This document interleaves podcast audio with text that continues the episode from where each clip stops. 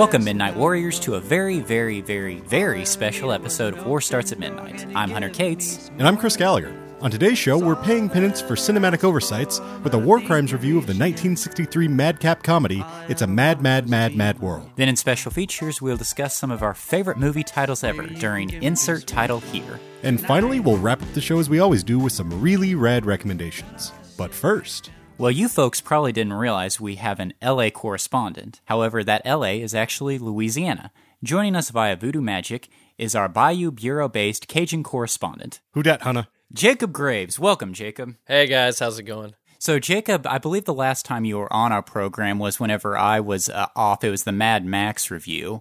So, as you pointed out before we started recording, you're actually kind of our mad, uh, our mad guest host. Yes, I, I, I actually thought this was a Mad Max movie, and so I got really confused until all the driving started. Well, there's a lot of desert and a lot of driving, so it's reasonable. Yeah, yeah. It's, eh, you know, it, that, that's understandable, I think. And then I think you first were on our show, uh, second episode for Harmontown, so it's about Dan Harmon. So there is a running theme of madness in your guest appearances. Certainly. Yeah, I'm, I'm starting to wonder why Chris invites me for these these particular films. Well, I think it's because you're a very sober minded individual. Mm, yeah, uh huh. So, speaking of past episodes, back at episode 5, our Gone Girl review, the subtitle of that episode is James Cameron Sold His Soul to Satan. So, that. I, I totally forgot about that. Yeah, exactly. So the pertinence of that is that it was recently announced that James Cameron will be shooting not one, not two, not three, but actually four sequels to Avatar concurrently. This has never been done before. So I'm curious, gentlemen, is James Cameron crazy or will his bargain with Beelzebub continue to bear forbidden fruit? Um, I, I don't think I'm the best person to ask this question to because I would say that although Avatar made a lot of money, um, I don't know how like who are there people out there who want Avatar sequels? Well, and that's that's the big question. Um, Jake, uh, was Avatar something that you cared much for? Uh, I cared so little that I didn't even go and see it, and I I love the I love process. I I thought that that was going to be like the one 3D movie that was going to be great because of how it was shot and all that, and I wasn't even motivated to get out the chair. So to me, if James Cameron did sell his soul to Satan, the punishment for that is making not one, not two, not three, but four Avatar sequels. Well, and the astounding thing is, is like you said, like Chris said, like I said. I mean, I thought it was all right, but it wasn't. I didn't understand how it made three billion dollars, one billion dollars more than the recently released Star Wars: The Force Awakens. So it just begs the question. I mean, I can't really think of any other solution, logical solution, other than he sold his soul to Satan. That's the only thing that makes sense to me. Does putting the name James Cameron in front of a movie just make it make three billion dollars? Did Avatar have anything besides that? I I see my curiosity is was this a right place right time sort of scenario where 3D movies were just coming in as the new sort of thing for for theaters. And it, it was one of those we needed something like Avatar to be a showcase um, because I think it did if it did anything well it was presenting 3D in a way that felt a little less hokey than we're all used to. Um, but is that really something that's going to be an enduring quality um, throughout, and and something that like now that we have gr- some pretty great 3D movies that have that have come out, like I, I don't I don't even think it holds up against against those. Like right. I mean, I saw I saw the Jungle Book took my niece um, last weekend, and I think that looks significantly better than Avatar on on all fronts, on the 3D front and on the animation front. See, that's that's interesting because it, you're. I think you're absolutely right. Is Avatar really was? It's an event picture. It was kind of like the moon landing for movies as far as 3D was concerned, and so that was his his brilliance and his innovation of being first.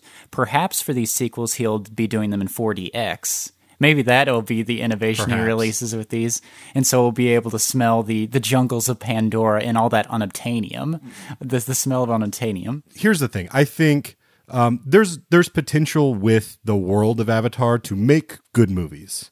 Um, the first one just wasn't that. So I mean, maybe it's a situation where um, like a like a fast fast and furious situation where they they kind of get their groove and they they find something that works. They add the rock in exactly, and then and then these Avatar movies turn out great. But as it stands right now, I don't really care. I'm not I'm not enthusiastic. I'm amazed that um, this just seems like a huge risk, even with the amount of money that it made at the time.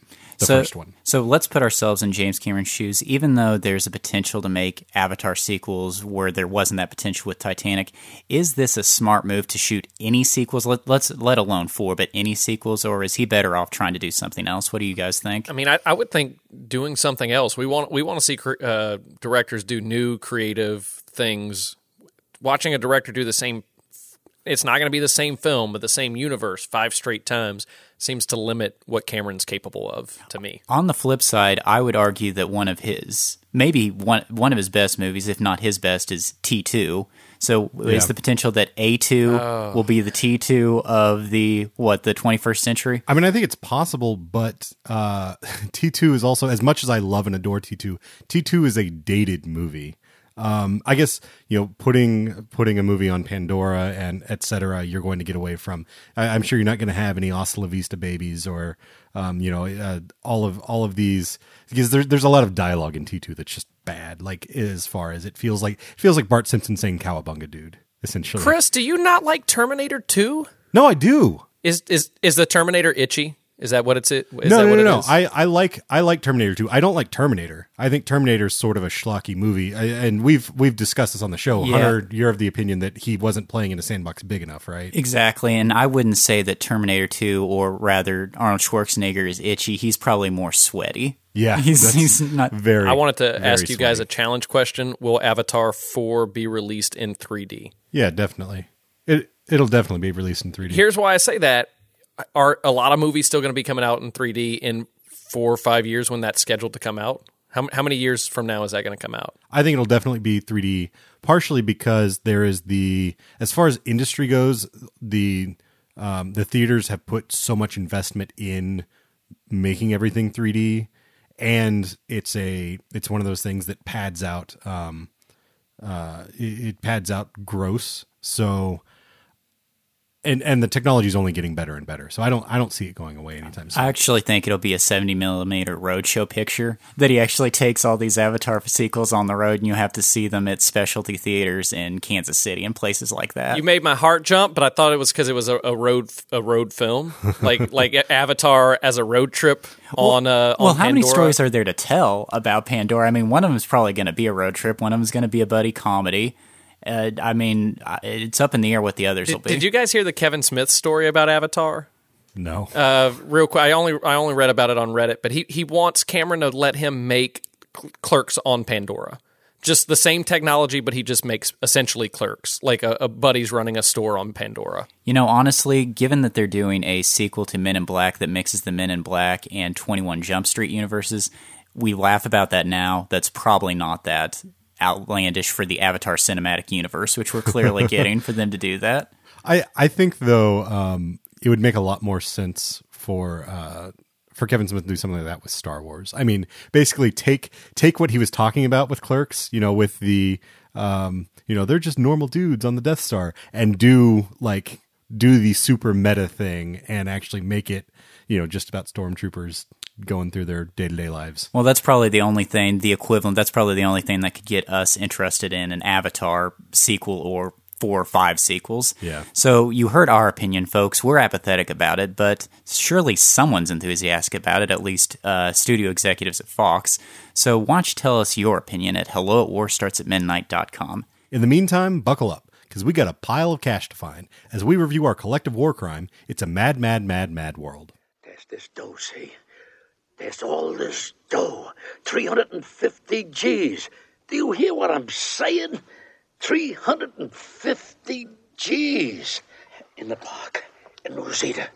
Rosita Beach State Park. Just out of Dago in Santa Rosita. It's in this box. Buried under this. buried under this big W. You'll see it. You'll see it under this under this big W. You can't miss it.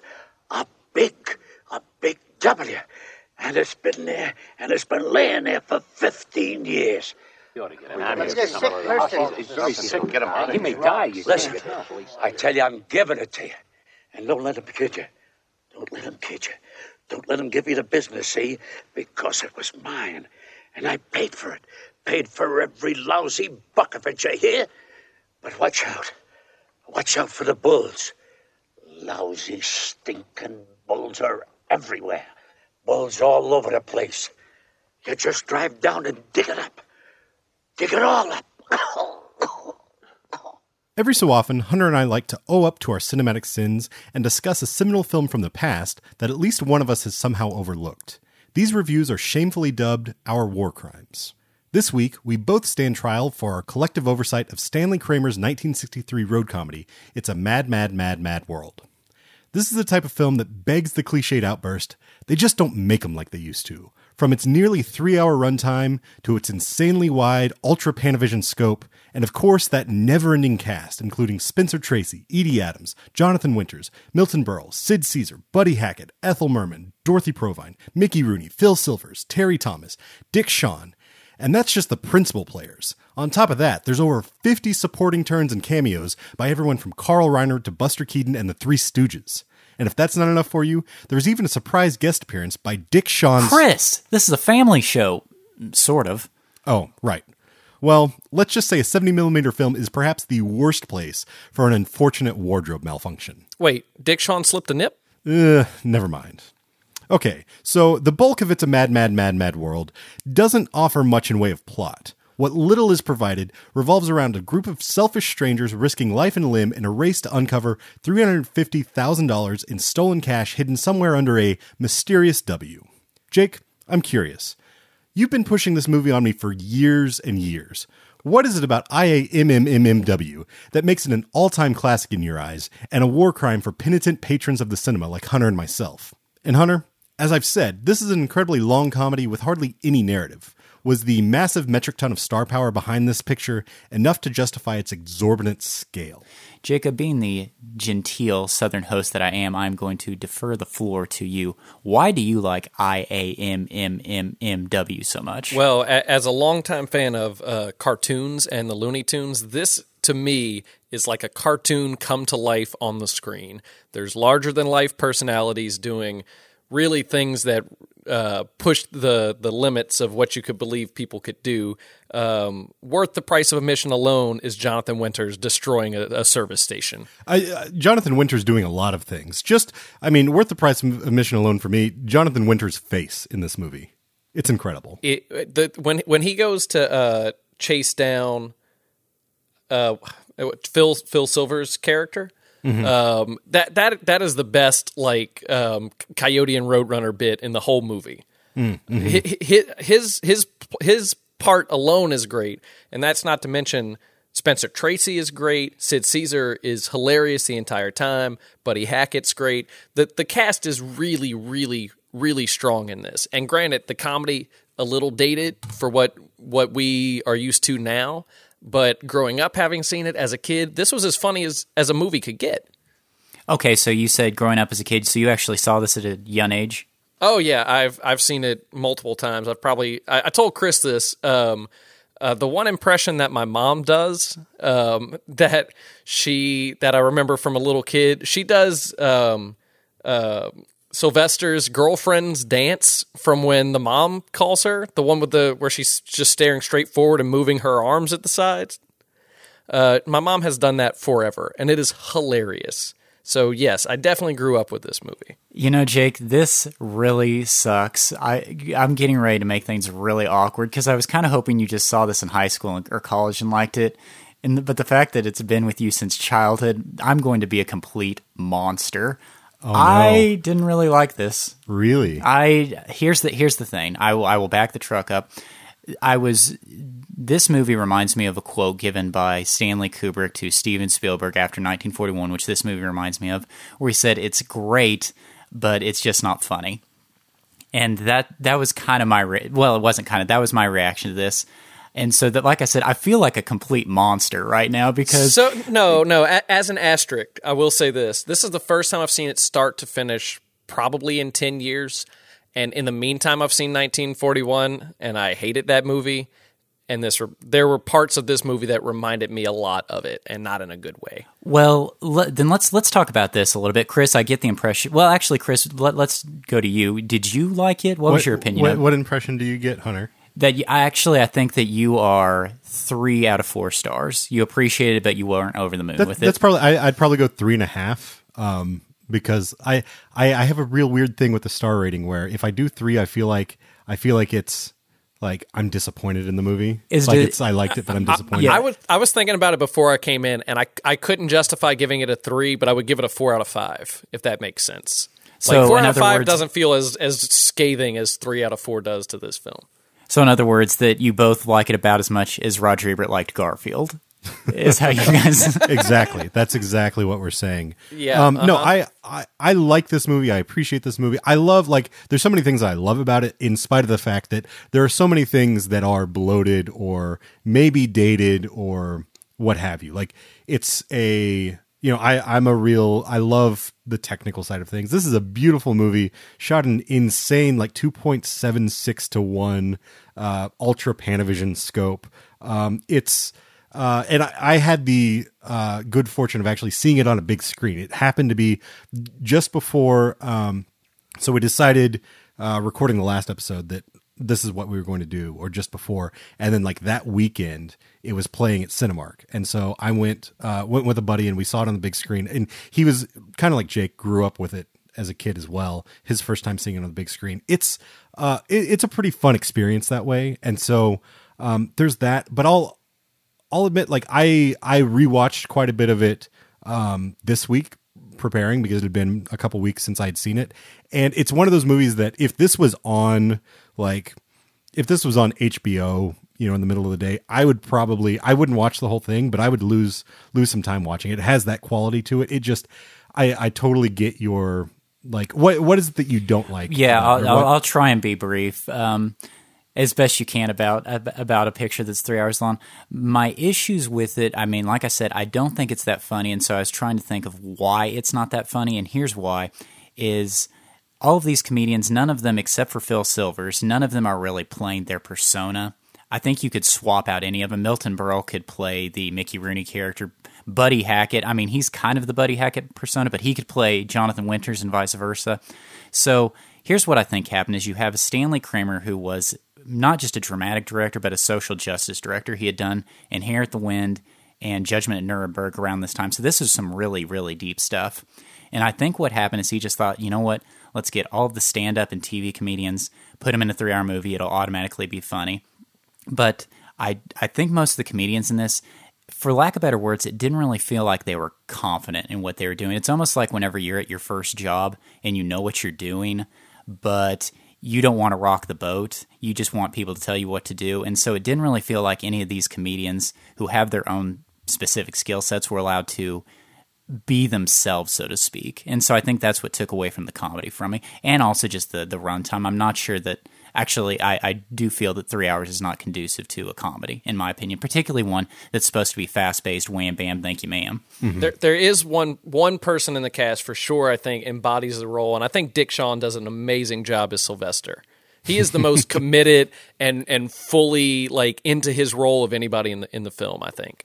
Well, speaking of committed and into their their role, is one of my favorite actors is Spencer Tracy, and it, I do think they may have just shot his part in a day it, because it was mostly in one location. Yeah. I'm not. And I was doing some research on IMDb, and what's funny about it is apparently all the comedians were just in absolute awe of him. Were taking turns trying to make him laugh, and it was succeeding because Spencer Tracy, even though he was kind of cold a lot of the times, he could also be you know the the guy at the bar, so to speak. I would almost rather see that movie is comedians trying to entertain Spencer Tracy. I so I I get what you're saying, and I I don't necessarily disagree, but I I guess I don't know. I I found enjoyment out of it still because there aren't there aren't a, necessarily a ton of places where I have belly laughs. I think Jonathan Winters, as I said before, like he gives several faces throughout this, particularly when Phil Silvers kind of dupes him and leaves him on the side of the highway uh, with the bike, and then um, he's trying to thumb a ride and car f- flies by and there's just this reaction it cuts to him and he just sort of it's a perfect uh sort of reaction gif to i actually i went and i made this gif because i'm going to use it for Yeah, I was about to for, say that, for yeah. conversations and such in the in the future but just his face kind of goes from like like oh i'm going to be saved and then they you know they pass him by and it's like that that face is still stuck on him and it just slowly dissolves into like why would you why would you do this to me? Like it's almost it's a very childlike sort of. Well, and, and, and here's the thing: is you saw it in 70 millimeters. Uh, Jacob's probably seen it, you know, well over 10 times. I saw it on Amazon Prime on a Sunday evening mm-hmm. on a, on an IMAX. So maybe the the experience this was made for a movie theater. So maybe that was what took it away from me. I will give it that because honestly, there is not re- there. Is, it is a rare occasion that I've wanted to like a movie more than I wanted to like this, and so I felt bad about it even mm-hmm. after watching it. Well, it seemed when I brought it up, it seemed like something perfectly in your wheelhouse mm-hmm. with all of these stars and everything. And that was that was part of like uh, it, it's something Jake's been after me to watch forever, and then I was like, oh well, I could probably get Hunter to see this one because it's it's the type of thing that right. Yeah, know, no, it's yeah, it's absolutely little Hunter would love. little Hunter would love. So speaking of little Hunter, what did little Jake love about this movie that maintains for Big Jake? That maintains. I I still like Jonathan Winters destroying a gas station. It is completely unrealistic, and whatever contractors made that gas station need to be brought to court because they didn't build a single thing to code because a man destroys that gas station with very little effort. I think you know I I I like that you bring up that specific scene because I think I think the movie is lacking more of that though because I, that's that's very that's you know it's a very Buster Keaton sort of moment. Well, exactly. Like, it's appropriate that this movie's in the desert because there's a long there's long stretches of nothing, mm-hmm. and so I think had they cut an hour out of this movie, that at least an hour, that would have made a huge difference. And it is possible that the ver- first off, I've never seen it not pan and scan on TV. That's the first thing I'll say. Really? Um, yeah, just because this is something that was always on like Turner Classic Movies or whatever, and I would watch it, and there's commercial breaks, and you get up and whatever. Uh, I don't think I've ever seen it start to finish completely uncut like this, and there are some parts that were longer than I remember. But also, it's been ten years. Mm-hmm. So. Well, and there's there's something to the the intercutting because you know they they get to the point where they're they're cutting between all of the the different uh, people. You know, once they they separate, um, it, it's sort of that uh, Tony Zhou, I think, called it uh, meanwhile back at the farm. You have meanwhile back at the farm and at the other farm and at the other farm. Um, but i don't think that's necessarily being u- utilized to the best uh, potential. Like sometimes particularly when you go back to um, sid caesar and i forget e- edie eddie uh, edie adams. Edie adams um, in when they're stuck in that basement. Like it's I don't I don't necessarily dislike the antics there, but it feels like every time we go back, it's well, what have they? They haven't progressed much. Now he right. has paint and, on and, him. And when, and when you have uh, Buddy Hackett and um, uh, Milton Berle, no, not Milton Berle, Mickey Rooney in the airplane, and it's like, oh, life or death, and then it goes back to ah, and they're caught in a basement. It's it's a mismatch of tone. Mm-hmm. But I don't and think the film ever works better than right before intermission when they're cutting between all of them and the theme is playing and yeah. it's just quickly that is the that is the best sequence in the whole film. You're you're absolutely I actually have that in my notes like that because they're they're cutting quicker and the score is coming that score from the opening is coming back in as um, sort of a it, it's pushing it forward. It reminded me of uh, in the Hall of the Mountain King from Peer Gynt. It's mm-hmm. sort of like it's escalating in um, in the frenetic pace of it, and then you get to then you get to intermission, and then you come back, and it has it like it feels like we've dropped off in energy again. Yes, and the third act is kind of weird. It's it's like oh hey we forgot that we're like telling a story and we need to wrap it up, and it becomes um, there there's things that are working better about it whenever they all come back together, but then there's also things that slow way way down. And speaking of a weird third act part, um, Milton Berle's wife. Mm-hmm that really weird scene with her and Spencer Tracy where she's like, I could run away from all these people. I hate all of them. I could I could go to uh, a nun or whatever. What what I forget a convent. It's such a weird weird thing in that film. Well, again, it feels like they're trying to pad the running time, and apparently the original running time was 190 minutes. This version's about 160, something there's, like that. There's like four. I looked it up, and there's I think four different cuts. There was the um, original theatrical release, the roadshow release, the extended release, the cut down for TV release. So basically, Orson Wellesian uh, level yeah, of releases. Yeah, and so the I think the original release was something like 170, 180 something. The roadshow, the roadshow release was like three and a half hours. Well, let me throw this out to you guys and see if you agree. This is a film, with the exception of, I'd say, you know, maybe Jonathan Winters to an extent, but even if these were the biggest comedians of the time, I'm not really sure even their brand of comedy is, or even their personas are timeless For instance, this doesn't have Jackie Gleason. This doesn't have Lucille Ball, comedians who are definitively timeless, and I don't think that's just a matter of personal opinion. Whereas the comedians in this, I think may, their personal personas may be dated. Yeah, I mean, I don't, I don't think any of them are familiar like they would be to someone of the time. Like Buddy Hackett, I don't think a lot of people, you know, our age or whatever, is going to have that immediately conjure up, you know, Buddy Hackett's persona. Sid Caesar was very funny at the time, still is funny when you watch him, but you know, he, what if if I said, "Oh, it's a Sid Caesar picture," you wouldn't you wouldn't know what that meant right away. So I, I agree with you, Hunter. I I don't know. I I feel a little differently about it. It feels like well, I agree. It would be. It could be perhaps more timeless in a in a very pop culture sense. Um, I kind of like this. Like it feels like it feels like sort of the. Oh gosh, I almost said the blue collar comedy club which is not what I meant. Like it feels like blue collar comedians in a sense of like working class comedians. You know, Sid Sid Caesar, you know, falls in that. Uh, Mickey Rooney, maybe not, but uh, that, um, Jonathan that- Winters. There's there's that sort of quality quality to them that's not quite as polished as um, you know these big stars that that you're suggesting right. well, that I like. But well, that said, though, you might have inadvertently stumbled on an apt comparison. Is this no. movie kind of feels like no. if you had Larry the Cable no. Guy Not, in in a movie present? Like I, I, okay, fine. No. Well, let's wait for the hate the hate mail on that one. That's I I firmly disagree with that. Like it, because Larry Larry the Cable Guy is a per, he makes me itchy in all forms. okay, we're going to talk about this here in a little bit, but I get the impression itchy is just a catch-all for I don't like this person. No, it's a it's an uncomfortable like I there I I get this like sort of I don't know why we're going over this again. I like it's anxiety that I get. Okay. Like, and and um he he is an anxiety invoking for me. All right. So just so no one thinks that I just completely hated this, I will say I did LOL. I, this isn't really a spoiler. At some point in time in the picture, characters are replaced by dummies falling from great heights, mm-hmm. and that's a soft spot for me. Anytime that happens, no matter when it happens, whenever human beings are flung and change into do- dummies, gets me every time. So I LOL'd at that. Were Were there any lines that made you LOL? Like I, I think there were some pretty good Well- one liners. Like like yeah, he's got an eye cold. Buddy Hackett it when they're they're trying to get the pilot, or like there, there's a bunch of just like, and they go by really quick.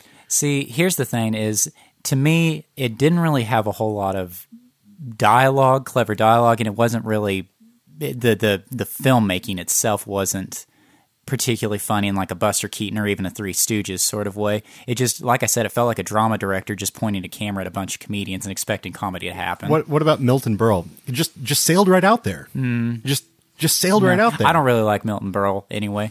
But um, yeah, I mean, so that's the thing. I, honestly, let's let's throw this out here. Let's play a game. So Stanley Kramer, great drama director. What if this were directed by someone like Billy Wilder, a great dialogue guy and a great visualist? Yeah, written and directed by Billy Wilder. I'd be I'd be down for that. Um, written and would- written and directed by Mel Brooks. And that and that would have been even further. Yeah. even you know Yeah. even more energy infused into You got you got Carl Reiner showing up uh, in the uh, in that uh, control tower. Um, that okay, so this actually brings up something that I I kind of wanted to touch on. Is this do you, do you guys think this is a movie that could be remade today? Actually, I wanted to play that game, so let's play the Okay. "It's a Mad World." let game. me let me set it up real quick um, because apparently on IMDb there is a listing for "It's a Mad Mad Mad Mad Mad World." Uh, wait, A five mad or a four mad? five five A okay. five mad? Brilliant. on on on IMDb, there's a listing for "It's a Mad Mad Mad Mad Mad World." colon the sequel that it says it's set for 2017 there there is nothing listed for writer director cast anything and I did a little digging on the, you know, infamous IMDb message boards, and the oldest post I could find was from 2009. So, okay, so clearly this is not going to happen. But here's the thing: and tip, if it were anything like this film, the director would be Steve McQueen or something like that, a very socially Oh, conscious drama boy. director. yeah, Because that's that- Stanley Kramer. Yeah, it is. It is. But here's the thing: I like this. I like this a whole lot better than Judgment Nuremberg. Um, Inherit the Wind. I I like. I haven't seen uh, Guess Who's Coming to Dinner. Um, but okay, I want to ask Jake, since you're our guest, Do you have have you thought about this? If if it was made today, who would you want to be in this film? Who would I want to be, or who would it be? Because I don't see a way it could get made without James Franco and Seth Rogen and that whole Yeah, crew so that's- picking it up. Okay, yeah, it. let's okay, let's talk about that. Do you think that do you think that it would wind up being part of like the Judd Apatow comedy brand or some other comedy brand, or do you think it could literally exist independently of all that and just include the best comedians? Could you could you pick the best funny actors, the best comedians right now without grabbing at least one or two of those guys though? I mean, just to just to fit all the different types of roles you need and also get the same level of star power back then, I don't know how you're not going to tap into that.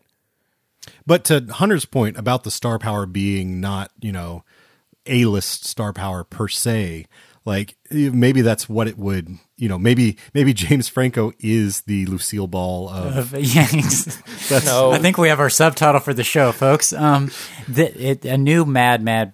I'm not going to say it all. our- A new Mad World sequel. It- for me, it would need to have Louis C.K. and Larry David. I would insist on at least those two. That would be really really good. you son of a bitch. You just reading off my notes now. Yes, and uh, okay, then I will. I will defer the rest to you. I think it's just that we share. No, share I, I on you're this. you're right. I mean, there's and Larry David. Like, if you hadn't said Larry David, I would sort of be offended. Like, he has to because there is something to this. Like, it, it's almost proto Seinfeld, proto It's Always Sunny. Um, that sort of you know they're they're bad people. Um, there's there's not many redeeming qualities about any of them. Mm, no. but it's it's still fun to to He's watch. my patron saint. So, I mean, number one on my list is, and I don't even know exactly where you put him, but Bill Murray. Maybe in the Spencer Tracy role, although I would love him to have a little more to do, um, because I think him interacting with um, with the other characters would be the real payoff. even though he can play it straight, I mean, I, I see your point there. Even though he could play it straight, I would rather a dramatic actor take that role. This I was actually thinking Tom Hanks. In this Tom part, Tom yeah. Hanks would be a, a really good pick. Tom Hanks has Um, serious comedy chops too. So No, absolutely. Do you have a, a Spencer Tracy choice, Jake? I, I haven't I haven't thought enough about it. Okay, then let me let me give. I've got a couple more here. So you mentioned Larry David. Um, I mentioned Seinfeld. Like I think Julia, Julia Louis Dreyfus. Um, I, I think really anyone from that. You know, those four main characters could could. Well, I don't know about Jerry. I don't think honestly. I wouldn't want to see Jerry Seinfeld. No. So okay. So is this just becoming like a '90s reunion? Is Tim Allen and Drew Carey gonna are no, they gonna show up be- too? I, I think you could get like Nick Kroll or somebody in here as well because those Nick Kroll, Nick, you you could get one guy like that. I I agree. And uh, now now that I'm looking at my my cast, my cast is really old actually. For or it leans pretty old. Um, I mean, I've got so I've got Alan Alda on here, which is a name that I he had probably could have been in the original. Actually, he no he could have. But here's the have have either of you seen any of Horace and Pete, Louis C.K.'s uh, oh no, No. no, no, no. show. Alan Alda is in it, and he is incredible. Um, he plays this just old curmudgeony bartender um, who is. Uh, he says, you know, he says things that are. Uh, I guess you would just say today you would say they're not very politically correct, but with he has a heart to him still, and it's it's sort of he's just very unfelt. He's he's he's a grandpa sort of. Everyone loves Alan Alda. Yeah, no need to justify he's, that. He's incredible in it, though. I mean, he, what and what I'm saying is he's still got it. So I would love to see him in it. Probably too old for it. Um, Stephen Tobolowsky, I think, would be fantastic. Maybe in like the Phil Silvers uh, role, sort of doing. He could be that Ned Ryerson type of character um, in this. And then I have I have one last requ- request that I really want to get in, and that's uh, for the guy that kicks the bucket. It's gotta be Mel Brooks. oh Mel Brooks would be great at kicking the bucket. if Mel Brooks doesn't kick the bucket, I'm not seeing this movie. Although they- like, they- I if Mel Brooks kicks the bucket and James Franco is in it, I will still see this movie. Actually, I'm pretty sure they made it right now. They would find whatever member of the cast is still alive from "It's a Mad, Mad, Mad, Mad World" and have them kick the bucket. You're probably right. That's actually that's a that's a really clever idea. So this was, uh, of course, put under the blanket of a war crime for Chris and myself. So we'll we'll start with us, and then we'll defer to you, Jake. Chris, is this a legitimate war crime? Do you think this is essential viewing? you know, I, I think it is in a way. It's a, I think it is a seminal film. It is a movie that, um, I'm, I feel a little bit of shame in not having seen. I think, and it's, it's a movie that I think maybe the best way to be inducted into it is as a child. Um, like it, it's a, It's a live action sort of weird- cartoon. It's a live action is. cartoon. It is, and it's not like uh, even though they are, um, as I said, sort of they're they're all sort of bad people. It's not it's not vulgar. It's not like I think you could still show it to a kid, and it's not going to you know scar them in any way. Um, and, and I think they'd have fun. It might be a little long for them. Um, it was a little on for me, and I'm a grown ass man. Yeah. So, but I agree with you. I do, even though I didn't really care for it, I would uh, concur that it is uh, a seminal thing. I'm glad that I've seen it. I'm glad that I can say that I've seen Mm-hmm. well, and now that honestly, the the runtime was probably the biggest thing that deterred me. And now that I have seen it, I feel like, uh, like I said before, I would I would definitely drift in and out of this movie if it was on TV. Um, and I came across it in the middle of the day because it has that um, rewatchability for me. I think. So, Jacob, uh, as our guest, you get to have the last word. Why is this? Why was this a war crime for Chris and myself? Why is it essential viewing? I, I feel like as a movie fan, you need to see a comedy that is this big, and this is the best of them. I, I, I don't know another comedy of this scale, either in, in length or in what it's trying to do, that really comes close to it. Even if it's not really your style, it it's still it's better than seeing 1941. It, it at least gets that genre. It's the best of that genre, and it and it really captures the 1960s. It's it's a 60s comedy. Well, there you have it. So, Chris, given that this is about three hours, I'm assuming you picked something fairly light because I'm sure if it was stronger, you'd be drunk by about the hour and a half mark. You know, I went the exact opposite direction. I went something that is going to, you know, it, it has the alcoholic heft that this movie has. Um, it is KBS from Founders Brewing Company. KBS stands for Kentucky Breakfast Stout, um, and it is a double or imperial stout. Uh, this one, so what this is, this is a um, a breakfast stout that Founders makes. That they they make a breakfast stout. Um, but this one is a little special. It's only available in April, um, which at the time that this this episode's coming out, you're probably too late to find it. But if you if you do come across it, I recommend you pick up a, a four pack of it.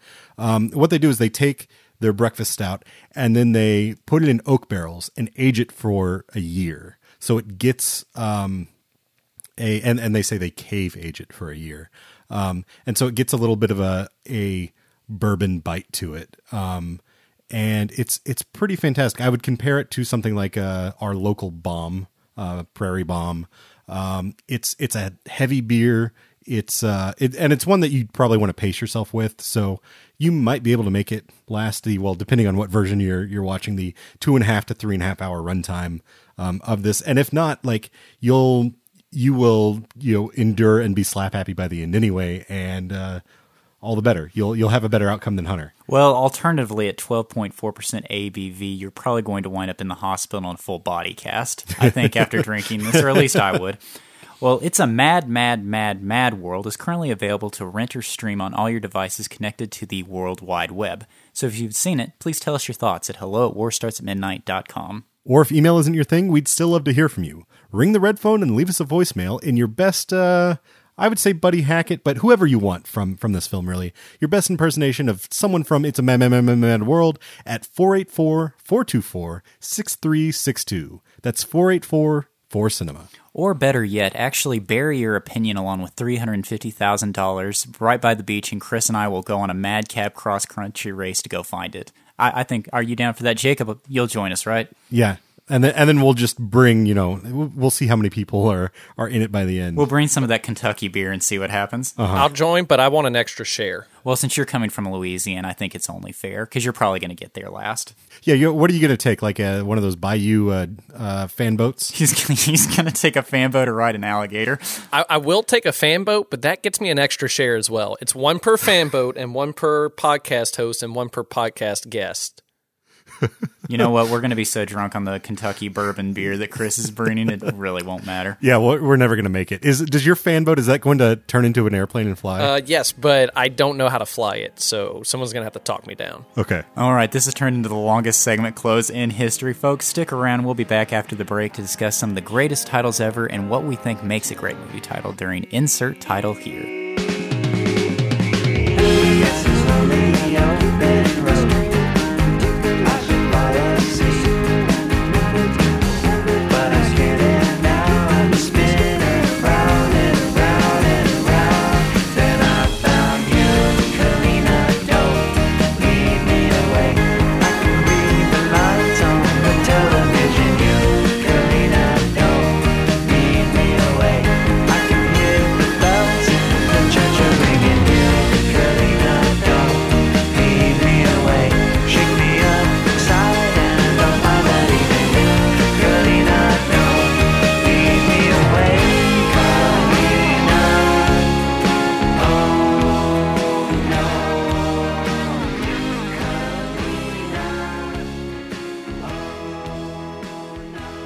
We get into special features, longtime listeners will remember that a few episodes back we inaugurated our inaugural Civil War debate pitting two essential films against each other to determine which was essentialier.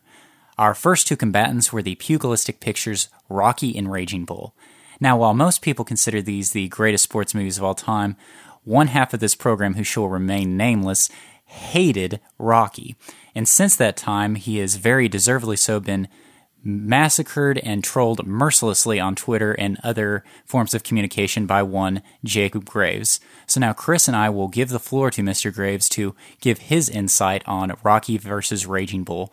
Jacob, in this battle of pugilistic contenders, which would you say is more essentialier? It's it's right. I, I don't want to diss Raging Bull, but it's Rocky. Rocky is a cultural. it, it is a it is a milestone. It it is it is the they put a statue of Rocky up in Philadelphia. Did you know that, Chris? Did, I know that. Where, where's where's where's that Robert De Niro's uh, Jake LaMotta statue at? Where's that one? I haven't seen haven't seen that I, one. I think it's worth noting that as you're speaking, because folks listening right now, we're not in the same room. Chris is getting very itchy. I you am- can tell. He's Oh, the itchy thing. I, I, I, I asked Chris, could they do an episode on itchiest characters just so I could figure out what he meant by that word? Because he took the most beloved underdog in the history of American oh, culture and decided to say, oh, no, he's kind of itchy. He he is. He's really He's not itchy. he he like I I could not if Rocky Balboa was a real dude, I could not be in the the same room with him. And you're like, No, oh, I- no, but Raging Bull's way better. Well, but after after my reaction to It's Mad World, clearly you and I have a habit of crapping all over Jake's childhood films. Uh, I think is the thing. Now, what if your? if I weren't invited to be on this podcast, I wouldn't even listen to it. we lost so many listeners after that one announcement. So, Jacob, I'm curious. Not just the original Rocky, but you're a fan of the series. The series, if you don't count Rocky Five. All right, fair enough. Because that's the thing is, is I actually rewatched Rocky Two. I'm getting ready to go through the rest. Rocky Two, it's pretty weak. Uh, There's a lot of weak entries, but I think they all have something for the most part, with the exception of Rocky Five. You know what I mean? They all have some cultural cachet. Yes, and and Rocky Four somehow is almost the biggest of all of them because he fights the Russian. It's like a really, it has some really bad part. He has a robot butler. Chris, I don't know if you've Happy seen birthday, Rocky. Paulie. Right? Yeah, yeah. He has a robot butler. I guess they thought that's what we all were gonna have. Soon I'm or actually- Does it take place in the future? No, No. it- it- it- well, and here's another thing. But actually, you know what? We'll save this because As an outsider, this is such a weird conversation. Yeah, well, we'll save this for later because Jake, I, as as a devoted listener, I want you to to give your backing to this. I really want Rocky Four to be Chris's next war crime because I think Oh, it's just as God. essential to the '80s as Top Gun. Does I this tru- mean I have to bridge in between to or Not, uh, not no, really. No, not not really. Unless you want to. But no, I would say I would say Rocky Four is probably right up there with Rocky as far as cash, cultural cachet in a in a strange way. as Rocky far is as a defining much, the '80s. much better better film. It, it it is a it is a great film. Whereas Rocky Four, it's Top Gun is a really good comparison. It, it's a must see in a really weird way. I love Top Gun though. Well, but that's the thing. Top your Top Gun is I think our Rocky Four is Okay. how I describe it. Okay. Um, so let me let me just get this straight. So literally, when you guys were talking about Rocky Five, I was unsure if that was Rocky Balboa or one before that. No. Okay, wait. Let me let me no, no, no, yeah, no, no, let- no, let me let me try to. Okay, so we've got Rocky, and then Rocky Two, he fights Creed again. Yes, the rematch. and then Rocky Three, he fights Mister T and kills Creed. Does that is that right? No. actually, Ivan Drago in Rocky Four kills Creed. Oh, okay, okay. So Rocky doesn't kill Creed. For some reason, I, I've spent my life thinking that Rocky kills Creed. Um, and wow, then- that must be mind blowing for well, you. Well, and then I, I figured with the with Creed, it was like, oh well, I killed your father, so I need to train you. Jacob, Jacob, that's why Chris finds Rocky itchy is for his entire life. Chris thought that Rocky murdered Apollo Creed. And I love Apollo. Creed. All Creed. is solved. All is settled right here. Yeah, if he murdered Creed, yeah, he would be itchy. I'll give you that. okay. So then four is the Russian, Yes. and then five is Tommy the Machine Gun, An Oklahoman, by the way, Tommy Morrison. um, and then and then you've got Rocky Balboa, and then Creed. Did I did I how Absolutely did I, right. How Yes, did I do? Did I that is pass? right. Okay. Yeah, you you would do well on Trivial Pursuit Rocky, at least then- for that question. then you have Weird Al's uh, Rocky Eight, The Rye or the Kaiser. you know, as a devoted Rocky fan, I still managed to miss that one. Man, you're you're missing out. Rocky's working at a deli in that song. And he's offering people the Rye or the Kaiser. I'm not making that up. The irony, of course, being is that he winds up owning a restaurant. Okay, well, we could keep talking about this. We'll be doing more Civil War debates, and so this is what we love to hear is people chiming in, giving their opinions. So, you know, the debate's still open. Which would you say is more essentially, folks, Rocky or Raging Bull? Let us know. Which would you say is more itchier, Rocky or Jake LaMotta? Yes, exactly. Itchier or essentialier. Let us know. What's the most important ingredient to both a movie's success and its long term legacy? Plot, cast, characters, directors, editing? Yeah, sure, all of those things. But there's a secret ingredient whose insight is obvious only in hindsight the title. Let's take a certifiable masterpiece Casablanca. That movie will always be great, right? But let's give it a lazy, lackluster title. How about Nazis at the Nightclub? Now, can you imagine Nazis at the Nightclub ever winding up on anybody's top 10 list? Well, how about we change the name of The Godfather to say, What's the Matter with Michael? Or change Gone with the Wind to There Goes the Plantation? Or how about we rename Rocky Italian Guy versus Black Dude, Dawn of Itchiness? You get the idea. A title is to a movie is like what your name is to you. It can be either an arbitrary designation that simply distinguishes you from everyone else, or a sublime summation of your personality. Well, same way with the movie's title. Yet movie titles have become more formulaic than ever. Something along the lines of Superhero Movie 3, Rise of the Bad Guy. Seriously, take a shot for every movie with Rise in the title. You'll give yourself an aneurysm. So one must wonder are great movie titles becoming a lost art? Today, inspired by the magnificent movie title It's a Mad, Mad, Mad, Mad World, Chris Jacob and I will discuss great movie titles in Insert Title Here. We'll discuss what makes a great title and list off some we love and some we hate. So, a few rules first. Our favorite movie titles cannot be the name of the book, TV show, play, or Hasbro toy line that the movie is based on, unless it's different. Secondly, we'll judge movie titles independently of the movie. So while the movie itself may be great or it may suck, we're only focusing on the quality of the title. So, gentlemen, greatest movie title ever. Please blow us away with your respective answers. Uh, well, I I had one queued up um, until we got to Nazis at the nightclub, which I would absolutely see Nazis in. Like if I even like, you're probably right. It would probably be a little more obscure, but then like you know, trolling through. Um, I don't know, a Letterboxd list or something, Nazis in the nightclub pops up. That's going on my must-watch list. But you, but only once you get to N, whereas Casablanca is C. So I suppose that's true. That's that. Yeah, that would be Jake. Jake has a thing where he just goes through the alphabet at the library, and it's. Uh, I, I really envy envy his his approach. It's kind of brilliant.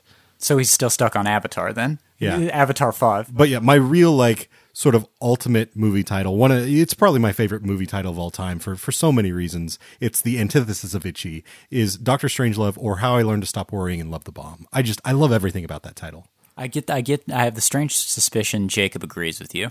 Yeah, it's hard. It's hard for me to argue with that.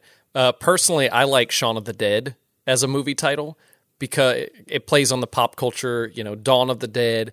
Also, since it's Shaun of the Dead, it lets you know it's a comedy. It lets you know it's a zombie movie. It does everything a movie title should be while being catchy, easy to to share. You hear it once, you know it, you remember it. It doesn't hurt that that's one of my favorite films. Though. And and likewise, it's a it's a cheap pun, and everyone loves a cheap pun. Oh, me, Real me for sure. Well, and, and I don't think everyone can get away with a cheap pun, but Edgar Wright does it so well. And so both of you picked good movies. I'm actually going to pick a bad movie that I nevertheless think has a terrific title. And whenever it came out, particularly since it came out in the quote unquote you know contemporary era, whenever titles are, I think we'll all agree, kind of lazy, is Only God Forgives. Didn't like that movie. That is a magnificent title. I I hundred percent agree with that. Um, and I'm I'm a little more. I wouldn't say I I didn't like the movie, but I am a little conflicted with it. Um, the the title though, like whenever it was announced, it was like the guy who just did Drive is making a movie called Only God Forgives. I'm sold. Yeah, absolutely, Instantly. completely sold. Uh, I've got another one on on my list here. That's one that I just remember from from my childhood. That it's it's one of those I can remember going through. We we weren't a blockbuster family. We were like a uh, grocery store video family. All so right. there was I, I worked at a grocery store video oh really place, so there you go. so there we there was a much smaller selection, but this is one that I would see time and time again. You know, going uh, to look through the video uh, section, and I don't think my mom would allow me to rent it initially. At some point, I finally did and realized that well, maybe the title is the best thing, but that's uh, "Don't Tell Mom the Babysitter's Dead." So you had an here's the thing, you had another one on your list that I was hoping you would say, but it actually the same thing applies to what I'm getting ready to say. Is I love titles that are statements, Uh-huh. declarative statements. It's someone talking to you. Don't tell mom the babysitter's dead. I'm going to jump the gun on your list. You also have Honey, I Shrunk the Kids, and I love Honey, hope- I Shrunk the Kids. I love the title as well. I, So- I can't see the list, so I thought the next one was going to be Earth Girls Are Easy. That's a great title too. That's a that's a magnificent title. But um, a, a recent film that uh, again I'm I'm kind of conflicted about. I liked it, but um, I can see why people didn't. Is Drag Me to Hell. That's another great statement title. I think statement titles may be my favorite, and you don't see enough of those. Uh, okay, I, I got a I got a statement title for you. I think it's a bad title though, and a bad movie. They shoot horses, don't they? Oh my god. How, okay, how's that a bad title? It's a terrible I've not title. I've not seen the film, but how's that a bad title? The title. I- I- the- the- so you know how a joke has a punchline? Well, that movie, the punchline to that movie is they shoot horses, don't they? Except it's not a joke; it's a torture session. It's terrible. Hmm, I, guess, I guess I need to get around to actually seeing this. Do you think that maybe you guys' opinion of that title? Because me, as a as a uh, uh, uh, having not seen this as an agnostic to this movie, I like that title. One hundred percent influenced by the film because when you know in Arrested Development where somebody finally says Arrested Development and Ron Howard says, "Hey, that's the name of the show." That when that when someone in a movie says the name of the movie, I always have that same kind of reaction, like, "Ah, that's the name." So imagine that's the dramatic point that the movie hinges on at you know the ninety five and a half percent mark. That's a good point because there will be blood, for instance. That's another Mm-hmm. great title. But in no point in time does Daniel put and at this time there will be blood. Imagine he You know? grabs that bowling pin and instead of saying, you know, I drink your milkshake from across the room, he says, "There will be blood," and then no, but then- it, it would be it would be it would literally be like the last moment where he's sitting there uh, defeated in you know on the the uh, bowling lane, and he would just whisper like, "There will be blood." It would drop to Garfield star levels. I feel. Yeah. Uh, so here's let me let me just give you. Do you are you familiar with this movie at all? They they shoot horses, Yeah. don't they? Uh, just the title. Okay, so what it is, what like the, the plot is, is it's takes place during the Depression, and it's these people that go to these. Is it a roller rink, Jake? Is that right? no, it's a it's a dance It's competition. a it's a dance, marathon. competition. Okay, yeah, it's so it's people are doing like a you know multi day dance marathon, like the the sort of thing that you do at like a fundraiser where it's like you got to keep dancing or you're out. Okay, this but is starting to become familiar. but they're dancing for food and so it's it's you know depression era it's very dark and uh dismal and just it's not a very fun movie and then on top of that it's like it gets to the end and and the the final like conclusion is the punctuation on it is well they shoot horses don't they no wait. Th- this is a Jane Fonda movie, isn't it? Yes. Okay, so it's a horror flick. Sorry, that's an old Cheech and Chong joke. I, I just had to do it. Cheech and Chong. It's a mad, mad, mad, mad, mad world. Cheech and Chong should be in that movie. Yes. But um, okay, so it's it's a movie with the. T- that's the thing about the early '70s is it's just everything had to be nihilistic, even if it was ostensibly a comedy, drama, dramedy thing. Yeah. Uh, I, I got another one that I like a lot, and it's very minimal, and I feel like it was about 20 years ahead of its time. Um, I think I I like the title. I like the movie. I think you might enjoy the title but hate the movie. Um, I don't I don't recall how you feel about this. Hook, Great title. I'm. I don't think it ages that well, but I still like it. I liked it more as a but kid. it, but it's do doing it's doing the thing that maybe five or ten years ago movies started doing, where you know you have um, you have you go from Rambo to John Rambo. Um, you go from Rocky to actually, I guess it's the opposite. It's the inverted, but it's it's taking something and just you know doing the exact same. You know, you know, you know Captain James Hook, but it's just Hook. It's or just- the or the recently released Pan. I, Yes. I know exactly There- what you're talking go. about, and I actually hate that because it seems it's it's hipster nonsense. It's just it's it's it's almost like taking for granted that you're aware of these things, and so it's it's winking at you. It's almost as bad as somebody saying the name of the the title of the movie at the end of it. you just call uh, you just call Spielberg a hipster. You know, if he's the original hipster, then maybe then maybe Okay. it's acceptable. That's fair. I don't know. Do you think he's a craft beer guy, Steven Spielberg? uh Yeah, maybe, probably. I, I, no, you know what? No, I, I, I don't think so. I think he would be. He's probably more like a, a working class Miller dude. M- Working class Miller or wine? I would say wine because Wine's- he's. I 'cause think he's starting to drinking wear wine. a beret and things like that, and he, and he wears a, a scarf even in the summer. But we're kind of getting off topic Mm-hmm. just a little bit. So back to title. Another title I absolutely love, which doesn't really follow any formula, but is just an immortal title is The Good, the Bad, and the Ugly. That's a great one. One I was going to ask if you guys had an opinion on is one of my personal favorites, Big Trouble in Little China. Great, Beautiful, title. beautiful title. Yeah. great title, and and kind of tells you exactly what you're getting into. I, It's- I, it's that I sort of- love titles that some exact like there's snakes on a plane. You know Mm-hmm. what you're getting with snakes on a plane. My dinner And with he- Andre. You know what you're getting with my dinner with Andre. Well, and to that point, is at no point in time in Big Trouble in Little China that I'm aware of does Kurt Russell say that. But that's one situation where if he did say, you know what, guys, we got some big trouble in Little China, it would have been perfectly acceptable. A- Another one sort of along those lines of just being straight what it is that I loved as a child, and I didn't see the movie for years and years and years. Uh, RoboCop. RoboCop was like as far as as far as I, I mean, that's all you need to know is that he is a RoboCop. That's Part, it. He's part man, part machine, all cop. As, as the as the tagline states. Like he that that's just it. Uh, a great great title for a child. Still a great title. Like to to this day. It's somewhat misleading though, which I actually do love about it because a title like that makes you think it's like a C level movie, and in fact, I, it's it's one of my favorites in many ways. RoboCop. It's it's a genuinely great action slash satire. I mean, it's it's definitely dabbling in C level, like sort of. I mean, Material, there- yeah. There's and but it's it's heightening it in a in a weird w- sort of way through it through its satire. Okay, let's talk a, a little bit about titles we hate. Um, I I hate lazy titles. So one of the titles that just that irritate me is even though I liked the pictures, Rise of the Planet Apes and Dawn of the Planet of the Apes, because to me the Dawn comes before the Rise, but in this film Rise became before Dawn. So the words don't even mean what they're supposed to be meaning. They just wanted to throw nice sounding words in front of Planet of the Apes. Yeah, I think that's sort of the that's a trend of a lot of movies. I mean, uh, sequels, whether you put it before or after, you know, how often do you have Rise or how often do you have the the blank of the blank? No, honestly, think about it. It's it's a- absolutely out of control. Revenge, Returns, Rise. They like the R letter. I've got I, I've got another like along the lines of just like movie titles that I absolutely hate. This is actually what I intended to to come with out of the gate. Uh, Precious, based on the novel Push by Sapphire. Is Sapphire really that big of a name that you need weird- to include?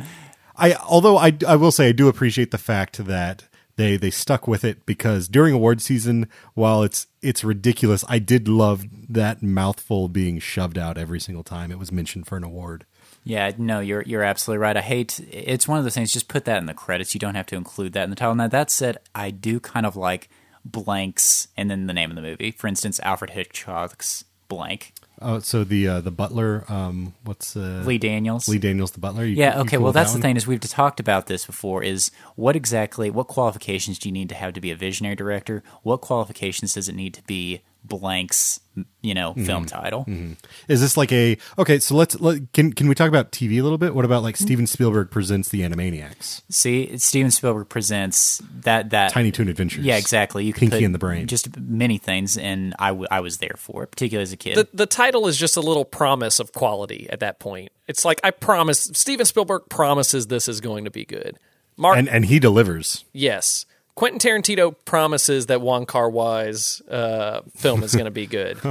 okay, speaking of Spe- Steven Spielberg delivers, even though I liked the the movie, Bridge of Spies, kind of a lazy title. Really bad title. Yeah, Really, very, and very very lazy. part of part of what made me not really care to see the movie, like eh, that, and like it Spielberg, Spielberg was in a bit of a slump at that point for for me. Um, Lazy really, really enough bad. to scare people off of the movie, I think. It's like, eh, Bridge of Spies, what's eh. Okay, do either of you, Jake? I'll, I'll ask you, Jake. Jake, do you have a like least favorite title of all time? Uh, I'll have to think about it for a second. I, I thought about good titles. I don't dwell on the bad titles like that. I I I, I enjoy uh, exploring the the bad title. Uh, here's for me, it just it this title makes me itchy. We bought a zoo. Oh, we bought. God, that okay. See, bought I a can relate to your itchiness. I can relate to what you're talking about. It like I am offended whenever like I see that on a you know the end of a trailer. We we bought a zoo. What does that mean? Why did you like it? It, well, and that's the thing is, it is a statement title. You know what I mean? So it, it it's not something that should bother me. I like statement titles, but yeah, that is it's it means That is the it's worst. so tacky. It's I mean it's, it would be like if Home Improvement was like I work on a television show with hardware tools. I mean, yeah, yeah, it would it'd be like that. Um, another thing that irritated me is whenever people try and put scandalous things into their title, or, or you know, innuendo. For instance, the Meet the Fockers and Little Fockers. Yeah. It's just okay, you got us. And I don't think necessarily it inherently is bad, but when used in that, like it, you have to do it. I think I think Edgar Wright could uh, potentially have a, a great sort of punny title like that, um, but it would be a little more thought out than just like, oh, we're saying Fockers, get it, ha ha ha. Well, not to pretend like I'm, you know, Mr. Rebellious sticking it to the man here, but that's a corporate innuendo versus, I guess, more Edgar Wright stuff, which is a little bit seems more authentic and organic. Yeah, yeah. And and a lot of his stuff, uh, like The World's End, actually is a pun title as well, but it's a it, it's based on something in the in the film itself. Yeah, well, and it's more wordplay than pun title. Yes, say. yeah. So here's probably my favorite title, and this really shouldn't surprise you guys, but it really is a great title King Kong. King Kong, King Kong, King good. Kong, yeah, that is. King Kong good, fire bad. we're, we're mixing up characters here, but I mean, but you think about We, it, we is- bought a zoo bad, King Kong good. but it's just that's that's so emphasized not just what the movie's about, but just the time period, the 1930s, the mm-hmm. exhibitionism, and so and clearly it's it's stood the test of time. you get your alliteration in there. Oh my God, you're absolutely right. You get Yeah, your alliteration. yeah. And so, and it's one of those things. One, it's just, it's it's not just the name of the character, just the, the con itself. It, I, it's one of those things that could have been, to use the Casablanca example, that could have been been called, you know, Freaky Island with dinosaurs or Giant Gorilla versus T Rex, something like that. Mm-hmm. Or like, I mean, how do you feel about King Kong Skull Island? Is that what? They're, or are they just calling it Skull just Island? Con Skull Kong Island. Skull Island. How do you feel about that title? you know, it's better than Rise of the Whatever.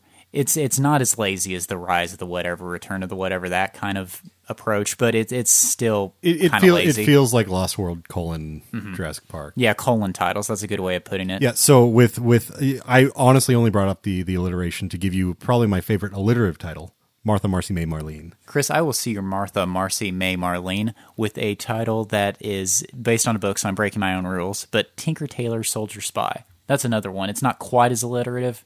It actually mixes two letters, which may even improve it.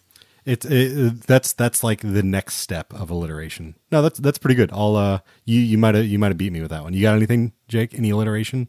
alliteration titles. Yeah. Um, nothing aside from something like Red River, which is a great film. Not necessarily a great title, but uh, for alliterative, that's what came up. It's a it's a macho title. Um, What about uh, there? There's one other thing that I wanted to sort of touch on with this before we wrap up. There are some pockets of good and bad. Um, Coen Brothers have some pretty damn good titles.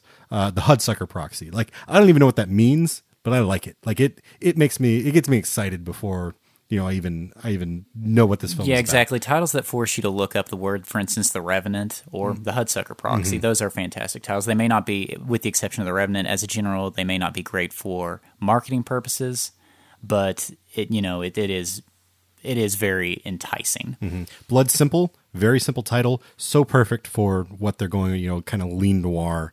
Uh, Inside Llewyn Davis, another just like it, it, it sort of fits that very ponderous uh, feeling of, of that film. And then finally, Big Lebowski. I mean, how can you go wrong with Big Lebowski? You can't. Um, another thing I like are titles that, and this this may sound contradictory, but titles that aren't necessarily as good at the movie, but they belie just how great the movie is. Here's what I mean by that: something like The Searchers. The Searchers is straightforward; it tells you exactly what the movie's about, but it seems kind of like you know just another John Wayne movie. The mm-hmm. title, The Searchers, and yet it's it's I, I, I like that. Once again, the title isn't necessarily as great as the movie. You know what I mean? But it's but it's still It's, that it's not it- trying to outstage the movie. Exactly. Well, th- imagine if the searchers had more, like if it was called "Turn into the Earth" or something like that. If it tried to be more poetic, it wouldn't work as well. Yeah, and you would you also wouldn't get that from Ford. Exact. Exactly. Yeah. It it em- embodied the the personality of the filmmaker and the movie in that way.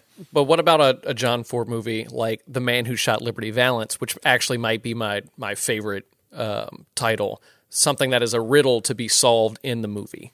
That is that is a beautiful choice. I really like that choice. Great song as well. The man who shot Liberty Valance.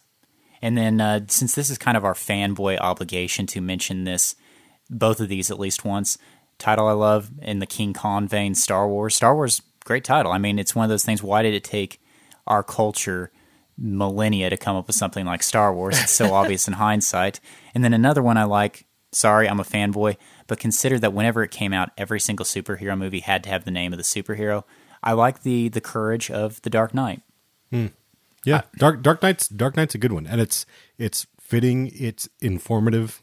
It's uh, I'm not I'm not going to argue with that. Yeah, with the exception of Man of Steel and you know, of course, The Dark Knight Rises. I even now, however many years later, eight years later, I'm hard pressed to think of titles that don't include the name of the title character, the comic book property in the title. So Dark Knight was ahead of its time. Even now, it's still ahead of its time. Speaking of franchises, a title that was really good and retroactively got worse Raiders of the Lost Ark is a beautiful title.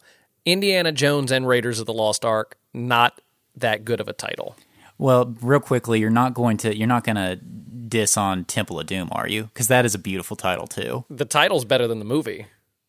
Uh, we- we- yeah, Another time, we'll, we'll, we'll yeah, discuss yeah, this another exactly. time. We're, This, this we're is definitely discussing another. titles here. Yeah, exactly. That's definitely another time. But Kingdom of like like you said, Kingdom of the Crystal Skull. Even if that weren't an Indiana Jones movie, that's horrendous. Who wants to see that movie? It does, but Kingdom of the Crystal Skull is. I, I'm. I mean, I guess Temple of Doom kind of is as well, but it it has that feel of the serial. Like it's it feels like a serial title. It's just not a very good title. yeah, exactly. Fair enough. It has a serial title, but not something you wait 19 years for. Oh my god! Yeah. You know, No, not not something you wait two years for. not even Like, two years. Uh, okay, I I have a few franchise ones that I would want to. We we can we can end after this. Um, this is the last thing that I want to get through. James Bond has a lot of really really bad titles. Um, and I, I just have a few here. Um, on Her Majesty's Secret Service, which I'm on the record for as being like my favorite uh, Bond movie. Really awful title. Really. It describes it describes his job in the most bland way possible. Yeah. Um, and it's like describing what we do is guys talking on microphones. That's that what that title his is. is a preposition. like it's it, uh, it's it's bad. that that feels like Ian Fleming just struggling to think of something how to expand the titles of Yeah. his program or his book series. and, and then you've got a view to a kill, which I still don't fully understand what that means. Um, and then Tomorrow Never Dies. There's, I mean, pretty much anything Pierce Brosnan other than Goldeneye is abysmal. Octopussy, probably worst of the bunch. And then I don't know what Quantum of Solace means. And uh, then I don't know why this is under my James Bond. I, st- I still know what you did last summer. I was just getting ready to say he has that, which is a good title. I think it's a good No, title. no, not I for know- a James Bond movie, but No, I know what you did last summer was a bad title. I still know what you did last summer is the worst way to continue that. great title though. Nightmare on Elm Street, Agreed.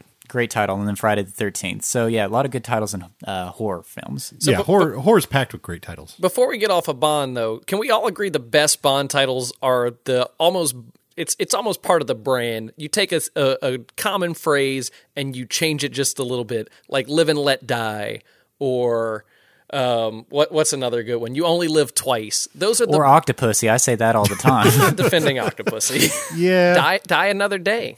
Die see, I don't like Die Another Day. I don't like Die Another Day. I don't like a view or I don't like Tomorrow Never Dies. Um, what's the other what's the Pierce Brosnan one we're leaving out? The fourth one. the, wor- the world is not enough. The world is not enough. The world is not terrible enough title. is awful. I mean it's Terrible title. it- the world is not enough is what you get when you like put in your the name of your first cat and where you grew up into a James Bond title generator. Like and that's, and that's what you get. And actually, to kind of close the loop, most of the James Bond titles, the the worst of the worst are the ones wherever they have to explain it. And the world is not enough is an example of that. Is near the tail end. He says, "Well, you know, Grammy Bond always used to say the world is not enough," or Yeah. something like that. Yeah. It it totally uh they shoot horses, don't they's it. All right. Well, of course, there's been well over 100 years of movie titles, so we couldn't possibly get to all of them. So those are just some of our favorites and some of our least favorites. So let us know at the incredibly well titled War Starts at Midnight email address hello at warstartsatmidnight.com. And you can expect when that uh, Mad Mad Mad Mad Mad Mad World sequel comes out for what are what are we going to call this? Insert title here again. Yes. Are- never never insert title here again. All right, folks, stick around for our really rad recommendations coming up next. Maybe you can give me just one more tonight. Gonna sit right down tonight. Gonna make things right tonight.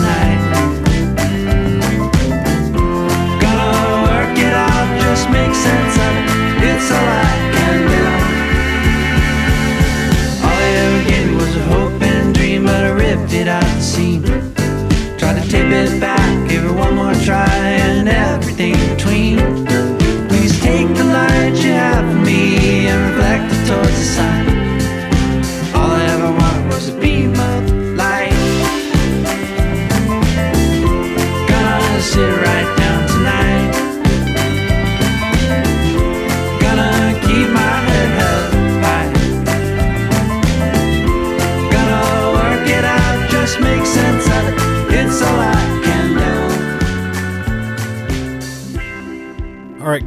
recommendation time once again. And uh, Jake, since you're our guest, I'm going to let you go first. But please tell me you have a recommendation that has a pretty awesome title. Um, I think so. It is Il Sorpasso, which is an Italian film by Dino Risi. It's a road film, and uh, I figured to go with a road film comedy, I would go with this Italian cult road film comedy. Um, it stars, uh, I'm going to butcher these names, but Vittorio Gassman and Jean Louis Trenti- Trentignant. Nailed it. Nailed it. That's exactly how it's pronounced. And it is really, really good. Like Chris said, I was going through um, uh, our local library alphabetically, and I usually pick some Criterion Collection films. And even though Il Sorpasso in English is the easy life and probably should alphabetically be listed under S for Sorpasso, it was under I. And uh, I, I just grabbed it, not knowing a single thing about it except it was a Criterion Collection film, and I was I was blown away. It's probably closer to like a, a comedic Easy Rider, but it is it is very very good. And I've told Chris a couple of times to watch it, um, and it features um, just like the it's a mad mad mad mad world has a good theme song. Il Sorpasso has like it captures like a day or a couple days in like an Italian summer when everybody is on holiday. Um, so just nobody's working, and there's like one like summer pop song that plays throughout the whole thing, and it is really really good. But the film is it is great, and I didn't expect it to be that good, and that is my recommendation. See, what I like about that recommendation is it's half Hunter, half Chris. Because on the one hand, it's obscure, but on the other hand, it's kind of arty and pretentious. So it's a mix. Of, it's, it's, it's a mix of you and me.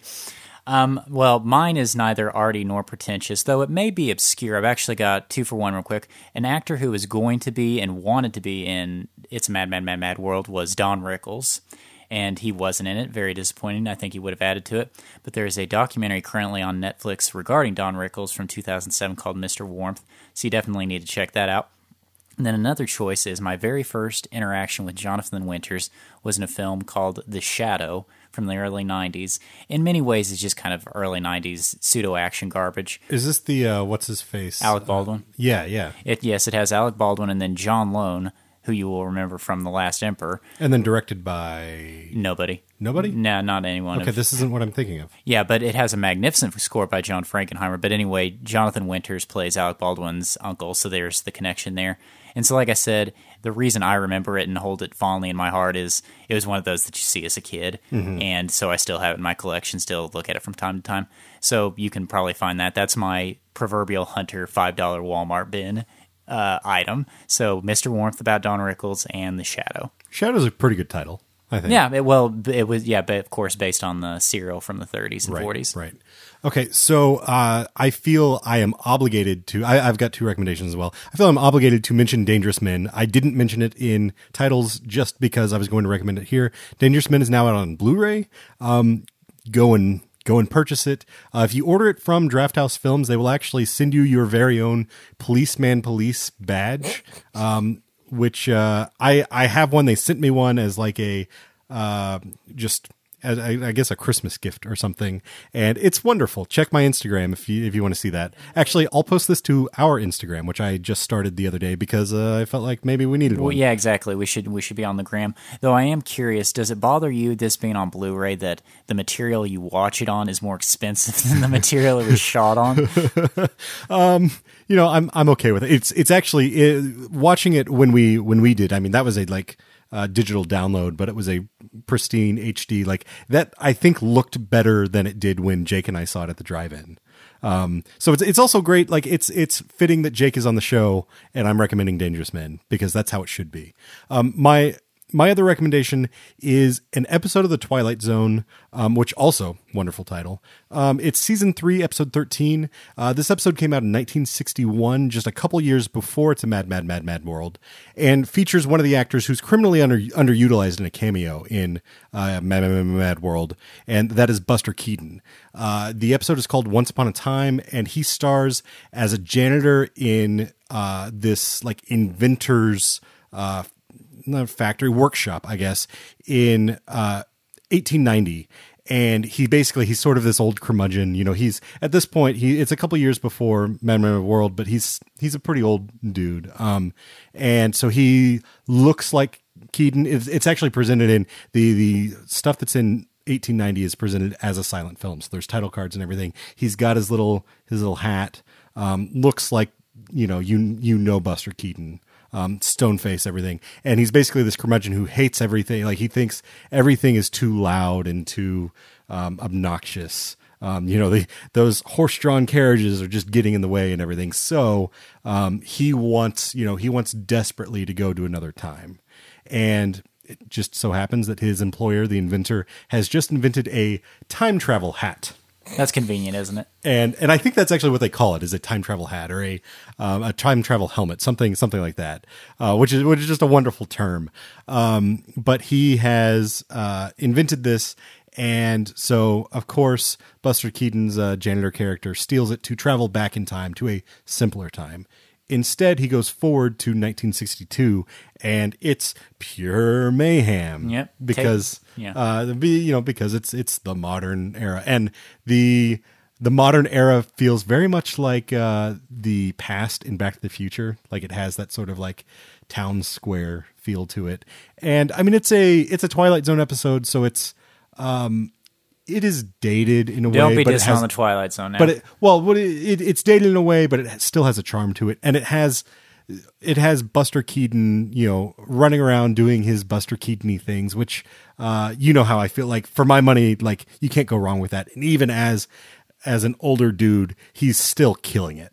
Um, so that and this is actually this is probably the first recommend, recommendation I've ever had that's available on Netflix, Amazon Prime, and Hulu. So you can stream it on all of those. So there is no way you cannot get a hold of this. Yeah. I would just like to point out real quickly that we've gotten to the point in this episode where we're no longer saying the title. I think you might have actually hit on the perfect way to say it, which is Mad World. Yeah, that's- you, you just put a couple of M's in front of the first Mad World. Mad World. We should have thought of that earlier. Well, Jacob, thank you very much for being on the show. I, I we b- appreciate you contributing to the M- M- Madness. Th- thank you, and I hope you have me back when you do the war crimes for Diary of a Mad Black Woman. Hunter, have you seen Diary of a Mad Black Woman? I haven't. Oh, I ha- I, ha- I haven't either. I am dead serious. We should watch this movie. I love Tyler Perry's Diary of a Mad Black Woman. And it has Mad uh, in the title, so obviously I am the, I would be the guest. The only problem with this is I really feel like we're narrowing our options for having Well, Jake I- on the show. I'm not. I'm not saying it's the next thing, but it, we, we we should add it to the uh, add it to the list. Yeah, exactly. Before we're canceled by our non-existent sponsors. Well, ladies and gentlemen, that's a wrap for another episode of War Starts at Midnight. Please check us out online at warstartsatmidnight.com for show notes, weekly movie recommendations, and more. You can say hi to Hunter on Facebook or me on Twitter at WSAM Pod. And as I mentioned, you can also now follow us on Instagram at WSAM Pod. I'll be posting uh, looping, Giphy videos and other uh, All you that know, crap you kids like. yeah, all all those things you you youngsters like um, periodically. Uh, you know, tie-ins to the uh, the upcoming episodes. And you know, if you made it this far in the credits, let's face it, you should probably subscribe to the show in iTunes and leave us a nice little review if you're uh, feeling so inclined.